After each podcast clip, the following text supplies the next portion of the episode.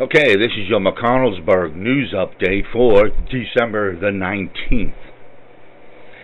A harassment by physical contact occurred on December the 9th on Pleasant Ridge Road in Licking Creek Township.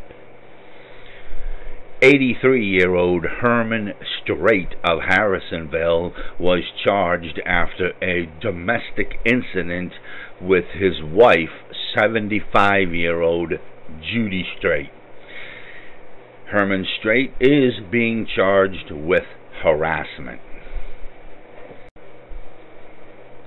On December the 17th, state police in McConnellsburg were called to the sheets in McConnellsburg for an incident of an unknown individual who attempted to pass a counterfeit $100 bill.